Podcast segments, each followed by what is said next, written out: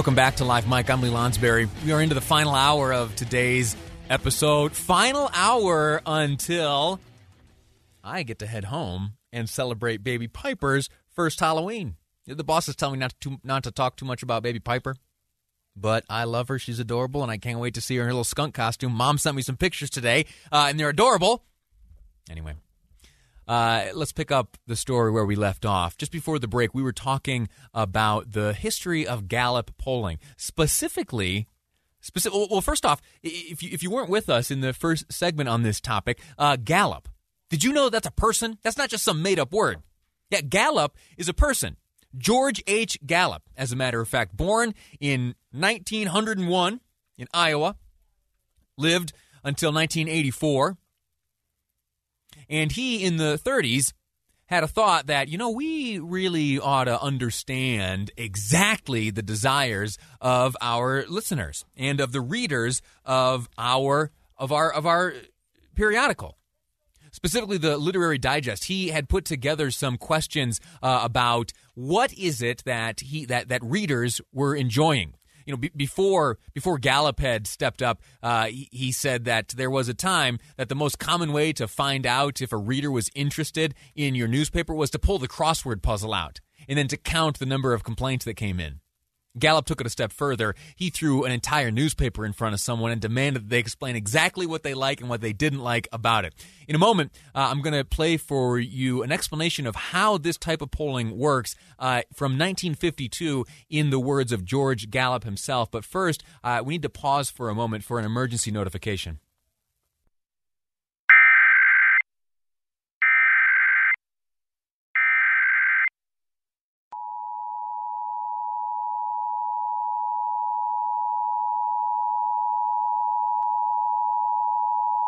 The state of Utah is issuing an emergency alert. COVID-19 is spreading rapidly with record cases. Almost every county is now in a high transmission area. Hospitals are being nearly overwhelmed. By public health order, masks are required in high transmission areas. Social gatherings are limited to 10 or fewer. Visit coronavirus.utah.gov/Utah-health-guidance-levels to see your county's information. Be careful.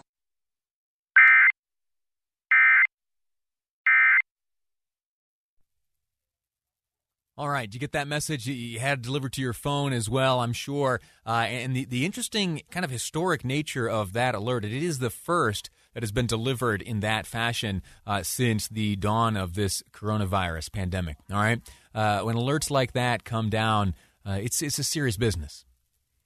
It's serious business. And the numbers today in terms of the spread of the coronavirus are serious business as well. I don't want to dwell too much on this. You have the alert on your phone. You know what to do. But I would simply point out again that we set an unfortunate record today. 2,292 additional Utahns have tested positive for the coronavirus. 3 more Utahns have lost their lives, and there are currently 318 Utahns lying in hospital beds receiving treatment for COVID-19. We can do something about it. The instructions, you know them. They are in the alert. I'll again plea for you, put your mask on. Keep your distance. Be smart. Wash your hands. We can pull this off. All right? I'm sorry. I get worked out. Especially when I see these numbers and I think about that people are in these situations, and especially the deaths. If there's something we can do to avoid it, we ought to, right? All right, let me get out of my funk now and get back to the story at hand, which is that of George Gallup.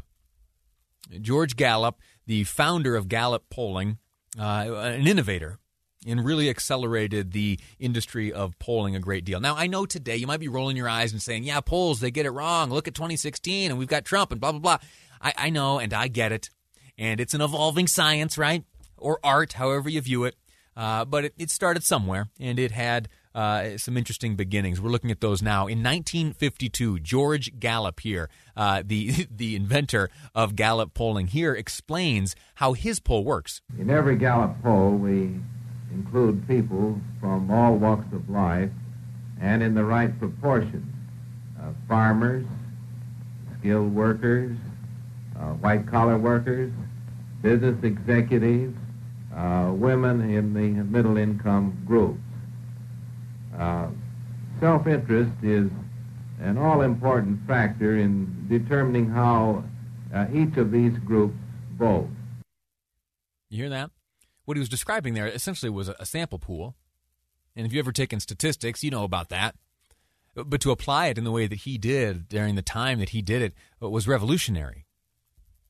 George Gallup here describes in 1952, he explains how polling, as we understand today, isn't perfect. We poll takers proved in 1948 that polls aren't infallible. But at the same time, we know that no better method has yet been found for measuring political trends. Since 1948, we've made a number of improvements in our procedures, and we have applied them in this election. As you heard him admit there, you don't get it right every time. You go with the best you've got, and he viewed his process and method as the best he had. Again, he didn't get everything right. And in the 1930s and 40s, there were motions regularly introduced in Congress calling for an investigation into the influence of public polling on the political process itself. The polls are a racket, and their methods should be exposed to the public. That's what Walter Pierce said, a Democratic member of the House. He wrote in 1939. That was the same year that Time magazine called George Gallup a pollster.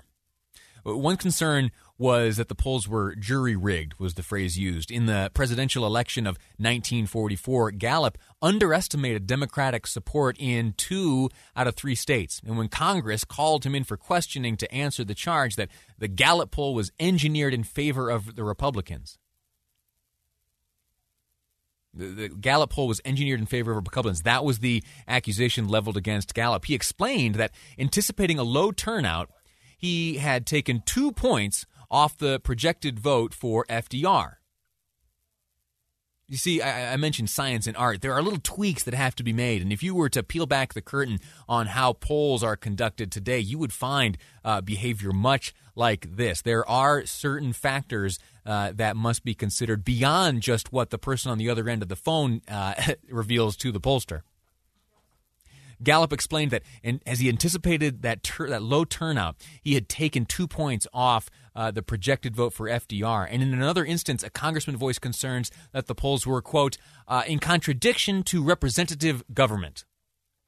Pollsters appeared to believe that the United States is or ought to be a direct democracy.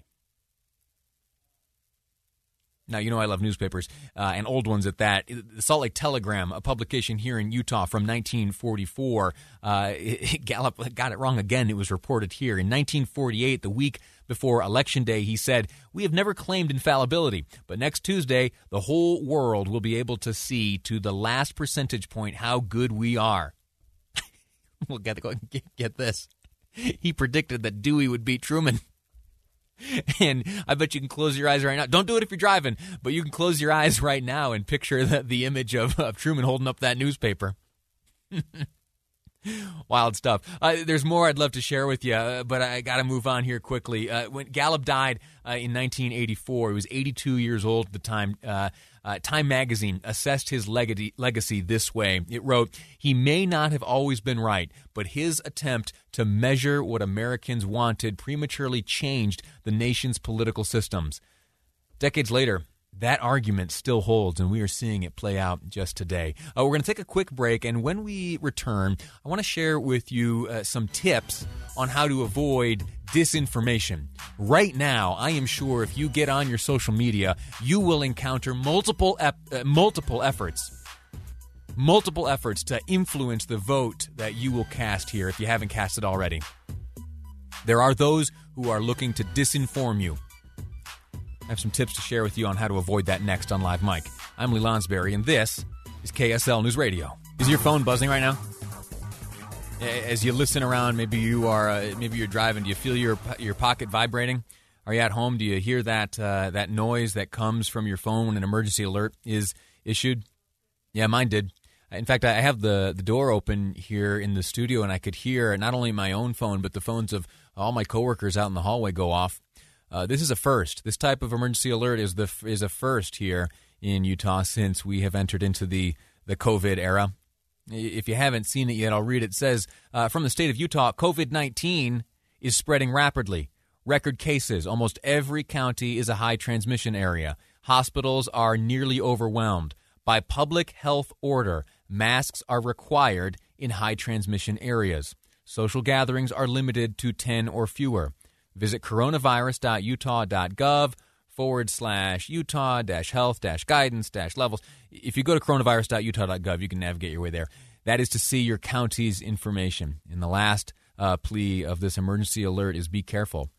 This is the first emergency alert of this nature that we've seen. To my memory, we haven't seen anything like this. I remember in the earlier days there was an effort to create, was it like a geo-fence at one point? And those folks who were driving into the state of Utah, the plan was to alert them via alert this way to, some of the needs they had to, report their symptoms if they felt any. Or anyway, this is, what do you think about this? If I'm honest, I'm not sure exactly how to react. It feels like it elevates things. And this explicit reminder of the public health order that masks are required in high transmission areas. That's most of the state right now. That's most of the populated state of Utah is under a high transmission alert right now. Masks, limiting social gatherings, under 10. That's how we're going to beat this thing. Over 2,000 cases. That's the first year in Utah. Hospitals are nearly overwhelmed. Anyway, you've probably got the alert by now. You don't need me repeating what you're reading in front of you. I want to talk to you now about something absolutely fascinating. Producer Amy has gotten to know me pretty well over this past year, and she knows the type of information that will get me excited. And she, yesterday, as we were planning today's program, she said, Lee, I've got just the thing for you. What do you think about Gallup polls, she asked. And I said, polls? You know I don't trust polls. You know I don't trust polls. They're never right. Look at 2016. I went down on this rant, right? And I said, look how Joe Biden is performing this year compared to Hillary Clinton in 2016 and all those states that Donald Trump ended up winning. And that was all because of polls misled us. Anyway, she knew first how to get me riled up and then how to calm me down and get me excited for this segment here. She says, no, I'm not talking about like the actual numbers of Gallup poll. I'm not talking about Gallup polling today. What I'm talking about are the origins of Gallup. Who is Gallup? And she informed me that Gallup, in fact, was an individual, a gentleman named George Gallup, born in Jefferson, Iowa in 1901. As the election nears and more polls come out predicting a winner, one poll is a little bit different. That's George Gallup's poll. You've probably heard of Gallup polling, of course. President Trump even talks about the results of Gallup poll. In North Carolina just last month, here he is opining about Gallup polling. There was a poll that just came out. I think it was Gallup, and it was a weird kind of a poll because it said 62% of the people that are polled are lying. I said, that's a big number, right? I think it was 62% a couple of weeks ago. It came out, and they're only lying if it's us because they don't want to be bothered. In other words, they're not lying about Sleepy Joe. They're lying about us. And I don't know if I'm supposed to love that or hate it. I don't know if it's an insult or not, but we'll take it. We don't give a damn. But if that's the case, we have a virtual landslide going. Okay. Well, who knows what that means exactly, what the actual indicators are of that poll or what it found, but there it is, the president referencing Gallup polling. The latest Gallup polling this week shows. Now, I'm not going to dwell on numbers, but I just want to give you a sense of where we are now, and then I'll take you back to where Gallup began. It's fascinating. President Trump now, according to Gallup polling, shows a job approval rating of 46%. In the last measure before the election, his approval rating has fluctuated between 42 and 46% in Gallup's September and October polls. The average there, 44%. Now, let's turn back the hands of time. You know me. You know I love history. Gallup started in 1935, created by George Gallup Sr. In a May 1948 cover story, Time dubbed him the Babe Ruth of the polling profession. Not the only or the first pollster, but the most famous and the one who defined the game, and in so doing changed the history of American politics. at State University of Iowa, he ended up editing the Daily Iowan. He developed an interest in figuring out who was actually reading the paper. Who was actually reading the paper? He set out to answer that question. He wanted to know which parts they liked best as well. And he says, quote, "At that time, a common way of measuring reader interest was to yank out the crossword puzzle for the week and count the complaints." Pretty clever. Gallup adopted the startling device of confronting a reader with a whole newspaper and asking him exactly what he liked and didn't like about it. Now, today that seems like common sense.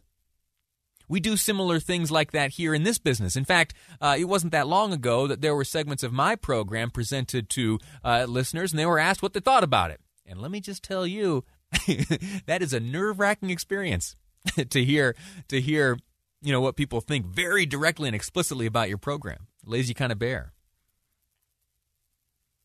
In 1936, in his syndicated column written by George Gallup, he predicted that the Literary Digest would calculate that Alf Landon would defeat FDR in a landslide and that the digest would be wrong, and he was right about both.